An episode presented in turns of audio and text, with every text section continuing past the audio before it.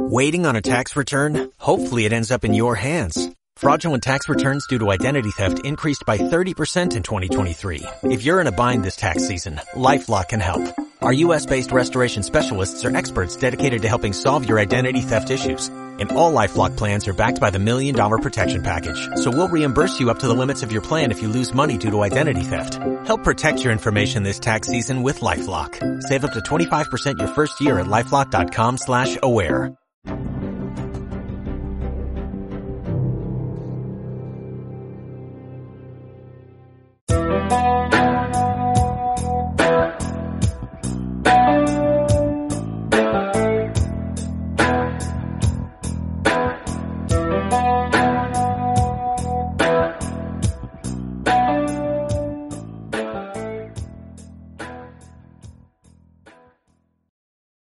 My name is Christy Warren. I am a retired firefighter paramedic from the city of Berkeley in California. I'm sure everybody's heard of that. Uh, so I'm here to tell my story. So I started, I went to college right out of high school, wanted to be a doctor. And then I took an EMT class just for fun. And then I got a job as an EMT and I thought it was the greatest thing in the world. So I started working on the ambulance. Uh, I went to started going to school part time, and then decided I really don't want to be a doctor. I want to work in the field, and so uh, I went to paramedic school. And this is so when I was 19 is when I started working on the ambulance as an EMT, and then I pretty quickly went to paramedic school and worked in Vallejo, which is uh, a pretty a pretty tough town you know, we had the highest homicide rate in the nation one year, and it's it's uh yeah, very very violent town and very. We had a lot of freeways and highways, and and so the trauma was just uh, pretty extensive. So I worked there for procrastinate. I don't finish anything. It's like I need. It's like I need somebody dying in front of me or somebody's house burning down right in front of me for me to really get off my ass and and do it so I did this and, and I was actually really good at it. And um, I kept doing it. And, you know, being a woman and I'm kind of short and five, six. And, and so I, I really wanted to prove to everybody that I could do the job. And, you know, I always swore that if I was the weakest link there, that I, you know, I'd step down, I wouldn't do the job. And, but I found I could do the job and I, I did it pretty well. And so, yeah, cruising along. And then 25 years later, things started kind of getting kind of weird. It, like, so people at work started telling me that I was being a much bigger asshole than I usually am. Um, I was being really irrational at home. I started having nightmares, like work nightmares. Started having anxiety, and you know, at first I panicked, like, "Oh my god, what is wrong with me?" And I can't tell anybody that I'm having problems. And so that it pretty much culminated in a we just back it up a little bit. We had a, a fatality fire that I feel like I screwed up on, and um, you know the guy was dead when we got him, and he was dead for a while. So I really have no doubt that I didn't cause his death, but you still, you know, kind of beat yourself up for it. So that call kind of weighed on me, and um, and that's kind of after that is when my like kind of like downhill started, you know, and all the anxiety and nightmares and stuff started. And and finally in May, I went to that was in September when that fire hit. And then May of the next year, I'm like, I, I gotta do something about this because I'm a mess. And so I went to a therapist, you know, didn't tell anybody, said, you know, something's wrong with me. You, you got to fix this so I can go back to work and everything will be fine. And so we talked a little bit and she's like, I think you have PTSD. And I'm like, yeah, no, I don't have PTSD. I can't get PTSD. You know, I'm one of the toughest people at work and I'm the person, you know, that I don't know when things are falling apart that people look to to put it back together. And I'm not patting myself on my back. That's just, that's just kind of who I am, you know, and, and then, and then it just kept getting worse. And my therapist kept saying, you need to take time off. You need to take time off. I'm like, I'm not taking any time off. And things just kept getting worse and I pretty much stopped sleeping and you know, guys at work were like moving out of my station because I guess I was being such a jerk. So finally in August, so I tried to suck it up all the way through August. And in August I was like, all right, I'm I have some vacation coming up anyways. I'll take a couple more weeks off. We can get trades, like you have people just work for you. Um, and so I had a couple trades and I was able to get like four weeks off. And I'm like, all right, four weeks off. I thought for sure it was going to make everything better. And I felt a lot better. And I went back to work. They, everything came back. It just came ripping back and it was even worse. And so I kept working. And then, and then I started crying. And then I'd cry. I, I'd be at work. We work 48 hours on, uh, 96 hours off. And I'd I'd get off work in the morning, you know, wave goodbye to everybody, have a good four day. I'll see you in a couple days and get in my car. And as soon as I pull out of the driveway, I started crying. And I don't cry. I'm, I never cry unless I'm really, really angry. But I'm like, where in the hell is this coming from? And I'd cry all the way home. And I get home and my wife would see it and I just, you know, I kept doing this. And then I started crying at work on calls like, or I usually like after a call. You know, we had a guy had a broken arm, and we get done with the call, and, and I start crying, and I'm like, this is awful. And then I started feeling suicidal because I just couldn't take this anymore, and I was so ashamed that I didn't want anybody at work to know that I couldn't go to anybody at work and say I am too weak to do my job. It just couldn't happen. You know, I I like thought about well, if I I can run into run into a tree in my car going really fast, and even if it doesn't kill me, even if like I could just end up in a coma for like a month, I could get some time off work without having to tell anybody. And so it just kept kind of happening like that. And then one morning I got off work and I was like, You're not going to cry. You are absolutely not going to cry. And so I made it home and I didn't cry. And I was like, sweet, like I got this. And I sent my wife a text and I said, Hey, I think I made it all the way home. I didn't cry. I think I got this. And then I was going to meet a friend and play tennis and, you know, change my clothes and hopped in my car and I'm like super happy. And, um, I started driving and then everything just hit me like harder than it's ever hit me before. And I started like just sobbing and I was like, I have to end this now. I can't do this anymore. I can't tell anybody how weak I am. You know, I've spent so long trying to show how tough and strong I am that I feel like such a fraud. And so I was going to kill myself. And, um, you know, and I see a tree and then I like think of a reason why I shouldn't do that tree. And then I'm like, well, I don't want you know, I don't want whoever comes, you know, responding on me. I don't want to like put them through that. And so, you know, maybe if I hit a pole, it won't be as bad. I could just put me in the hospital. You know, I just all the stuff was going through my head, but I just had to find a way to end the pain. It wasn't at all about, you know, screw you to somebody or you didn't do this for me, so I'm going to show you. It wasn't like that at all. It was just I couldn't take it anymore. And the shame, like I said, was just overwhelming. So I kept telling myself, just make it to the tennis courts, just make it to the tennis courts. And I did. And I sent my wife a text and I said, no matter what I say, no matter how much I say, I'm fine after my four day. Because a four day would go on. And as I get a little bit of sleep and I'm away from work for a few days, I start to feel a little bit better. I'm like, oh, I got this. So I said, no matter how much I beg to go back to work and tell you that I'm fine, I said, you can't let me go back to work. And she sent me a text back. She said, I already made that decision. Um, so that was going to be the last time she let me work. So anyway, so that afternoon I got home and, um, and I made the phone call to work saying, I'm like, you know, I, I wasn't sure how to go off on that. You know, so I had to fill out workers' comp and you know, the battalion chief I talked to said, you know, well, what is this for? Do you need to go to a doctor? Like, you know, if you hurt your leg, like what, you know, what do we need to do for you? And I told him it was PTSD. And, and he was actually really, really nice to me and super caring and, you know, said, you know, if you need anything, just let me know. And so, uh, so that kind of started my, you know, trying to get better. And that was August 6th that I got off that morning. And um it's like six years later, seven years later, and I'd say it took a good solid six years to really get better and to feel better and I still have nightmares. I still wake up screaming sometimes. Um, I still have anxiety will hit me out of nowhere sometimes. I still have, you know, um, oh, one of the things that happens is that you get these like these calls that I've been on like in 20 years ago that I never even thought about.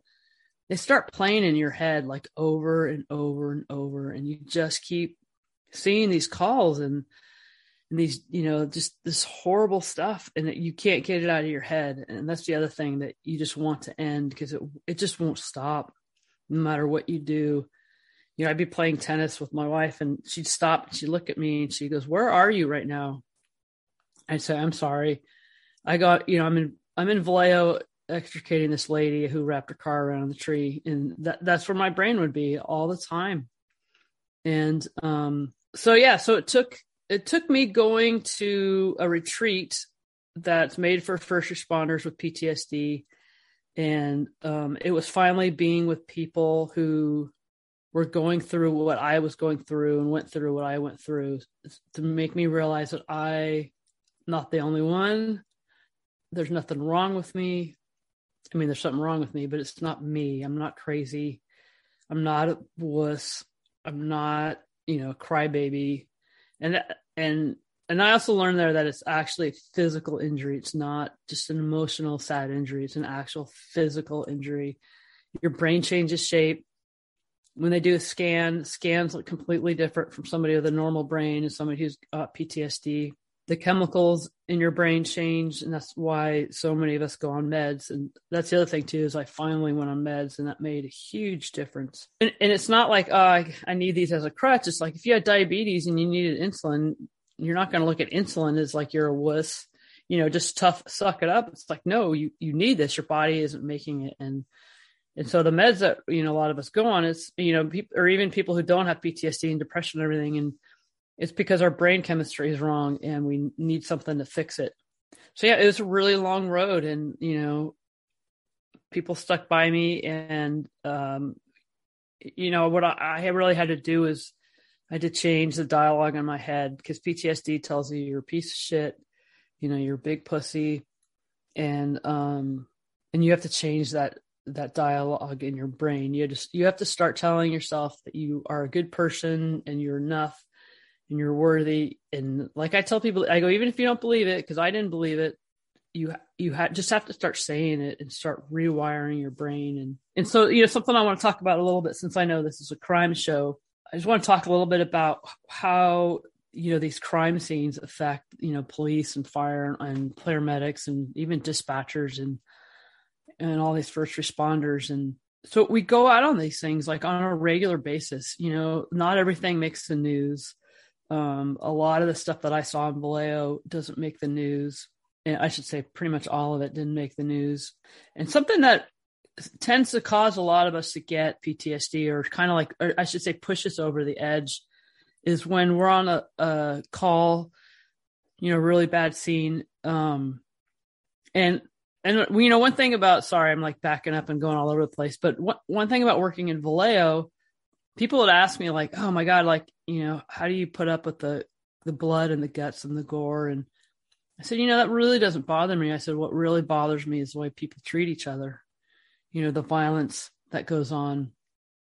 So bad car wrecks were horrible, but they were like accidents and but it was like the crime scenes that just you know, and especially if you had to sit there I mean, we'd have to be on scene sometimes for an hour, you know, waiting for the cops or or not just waiting for the cops, but um, waiting for the coroner because we had to give them paperwork or, you know, there's all kinds of reasons why we'd be on scene. Um, so like one call that I really remember, it was, uh, I was probably 23 when it happened. Um, a woman was beat to death with a fire poker and they later on found out that it, you know, is her husband and they got him and everything. But so we were on, we went on this call, you know, we came rushing in with all of our bags and everything, our medical bags and, the cops are standing there, they looked at us, and they're like, "Yeah, she's DOA." And so back then, we still had to put her on the monitor and um, and see that she was flatline, and so just to confirm that she was dead. And so, um, so you know, we went in there and we did that, and you know, I had to write a report and I had to wait for the coroner and So we were there for a long time, and and here's this woman who's just beat to death by her husband, and just like the stillness of a dead body it's just I can't even I, I can't even describe it. It's it's there's it's very very still, and you know you're in there and you start you start taking everything in. You you hear the sounds of the house. You you know i can tell you every single thing about that house. I can tell you you know the carpet was like this kind of dark green color. She had on black pants and a blue shirt. You know she had black hair. They had a small little kitchen. Um you know they had wood drawers and cabinets and everything but it's kind of like that fake crappy wood. They had uh, white tile, you know, on the, on the sink. Um, I could I could explain every single detail of that house to you. And so we were there. The coroner got there. I gave him my paperwork and get back in the ambulance, and then you know we go available, and then they send us off to the next call.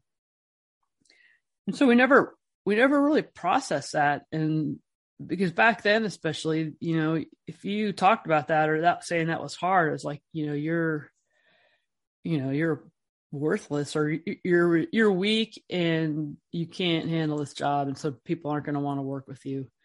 And it's really funny because as i go through all this and talk to more people it's like so many of us were like thinking the same thing but nobody was willing to you know to kind of stand up and, and talk. Uh, i talked to a therapist one time who sees a lot of firefighters from a particular department and she's telling me about how she'd had a firefighter in who was talking about you know his issues and PTSD and he was like I just can't let anybody know. He goes I, I especially can't let my captain know. And she's like it's killing me because I can't tell him this but his captain's coming in for the same thing right afterwards and it's like if they had only just talked to each other. So that's part of the problem is that we don't talk to each other and but it's getting better.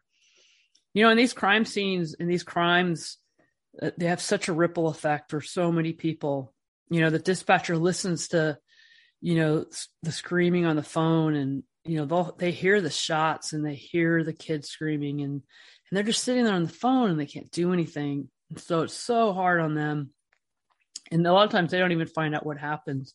You know and then the paramedics that are supposed to save somebody's life and you know to, to rush there lights and sirens and running in with all of our bags. And then it's like yeah there's nothing you can do. They're dead already. And it's kind of like oh well like what now? And then the cops are with the victim forever, like hours and hours and hours and hours. And, um, you know, then it's up to the cops to, to solve the crime and they have to look at crime scene photos. And, you know, if you think about all this, like just one call, like the one call that I described, like somebody having to go through that. I mean, I mean, even my reaction to myself is like, man, that's like, how do, how does anybody do that?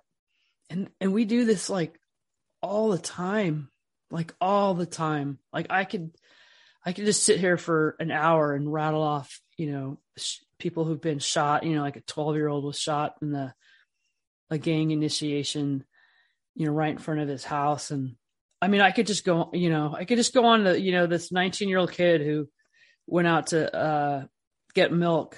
You know, his mom says, Hey, will you go get us some milk? And he's walking out to a car and this gang caught him and beat him to death with a golf club. And you know, like I said, I could just go on and on and on, but it, it's like us first responders, we see this stuff all the time, and yeah, it's hard and it weighs wears on us. And you know, we I can't say we know what we were getting ourselves into. We actually had absolutely no idea what we were getting ourselves into because nobody really can prepare for that. Nobody told nobody tells us that. You know, they talk about you know w- when you can pronounce somebody dead or you know what you do if you have a dead body, you know, like the procedure, like you have to call the police, you have to call the coroner, you know, blah blah blah blah. But nobody nobody talks about like like what you do with yourself, or you know what you do with each other, or when the families are Like how many families I've had to tell, like I'm so sorry, but you know, your wife, your husband, your mom, your dad, your son is dead, and um, yeah, it's brutal. And so, you know, I just kind of ask all your listeners to um, just kind of like think of us a little, you know what I mean, as as part of that whole not to bum you out or anything like that, but it's it's really part of the story. And um, I know a lot of cops can get really caught up, you know, in cases and just feel like it's so much their responsibility to bring justice for that family. and that stuff will haunt them forever. So yeah, and you know, not everybody gets PTSD. I would have told you I there's no way in 100 years I'd ever get it. In fact, when I got it, people at work told me like I was the last person that they ever thought would get it. So it's like who knows who's who gets it. So yeah, so that's kind of my story. And so uh, I had a friend who went to that retreat that I went to too, and he's a, a police officer from Carlsbad, and he was an undercover cop. And those undercover cops, it's really really rough. And he um, it got really really rough for him because you're living in that dark seedy world, and you can't talk about it with anybody and um, it's so easy to get wrapped up in it. And so anyway so he, he started doing the drugs that he was taking from people and you know he was a disaster and he ended up getting fired. Anyways he recovered and is doing really well. And so he started a podcast for first responders and he kept asking me to be on it. And i'm like no that's not for me. I'm not like i'm not podcast material. So he kept wearing me down and i did it and telling my story was so incredible and then to hear my story back was like almost hearing it from a third party and it like had such a bigger effect on me like like if I tell myself something, it's one thing, but if I listen to somebody tell my story, it, it seems so much more significant. And so, anyways, and then um, I started writing a book, and so I wanted to kind of get my you know my name out there. And so one way to do is to be on people's podcasts. And so I was on a couple other podcasts, and then I was on this one woman's podcast that uh, it's a mental health network. And when we were done, she asked me if I'd do a podcast for her or on her network, and you know, I first said, yeah, no, I'm not, you know, it's just a total, I'm not good enough for that. I'm not fancy. I hate my voice. I'm not technical, all that kind of crap. And then I was finally like, oh my God, just think of how many people you could help. And this is just falling right in your lap. And so I started my podcast and, you know, I still think I'm terrible at it. I say um a lot, you know, and all that kind of stuff that we critique ourselves for. But, but oh my God, it's like it's helping people. I get I get emails from people saying I had no idea what was wrong with me. I thought I was the only one and I thought I screwed up and and now I know what's wrong with me and now I'm going to go get some help. And just that feeling of knowing that we're not the only one cuz we in our culture just you know it's all about suck it up buttercup and you know there is a point to that like when you're on the call you do have to suck it up but afterwards you know it's okay to you know, to process it or, or say, man, that that just sucked. And um because we're human beings and really I believe our jobs are inhuman. Like it's not something you can that really any human should have to go through and see and you know people have 25 30 years on the job it's uh it's pretty crazy but um so anyway so uh that podcast and i'm uh, doing um, it's doing really well, and it's called the Firefighter Deconstructed. And I'm not on the show to plug my podcast. Kenzie told me to plug it. And I wrote a book. I still don't have a title for it, um, but that's going to get published uh, next year. I'm super excited about that. And um, and yeah, and I'm doing really well. And it, it took a lot of work, a lot of really hard work. it took a lot of people standing behind me and uh, supporting me, and it, it took my spouse to just not give up on me, even though sometimes spouses do because they just can't take it anymore. Um, you know, our anger and our drinking and um, you know, like I say, drinking makes it better until it makes it a lot worse. So um so yeah, so that's my story. And I'm doing really good now and I'm like I've never been happier and I, I can even say that PTSD was the best thing that ever happened to me because it made me deal with a lot of shit in my own life. And it made me face myself and finally say, like, I, I am good enough. I don't have to run into burning buildings or, you know, be a superhero to be worthy. I can be, I'm enough and worthy just, just being Christy Warren sitting on the couch. So that's my story. Oh, so you can find my podcast. It's on Apple, you know, iTunes eh, or iPodcast. It's on Spotify. It's on really any platform that you get your podcast. And uh, like I said, it's called The Firefighter Deconstructed. So that's yeah, you find it anywhere that you find podcasts.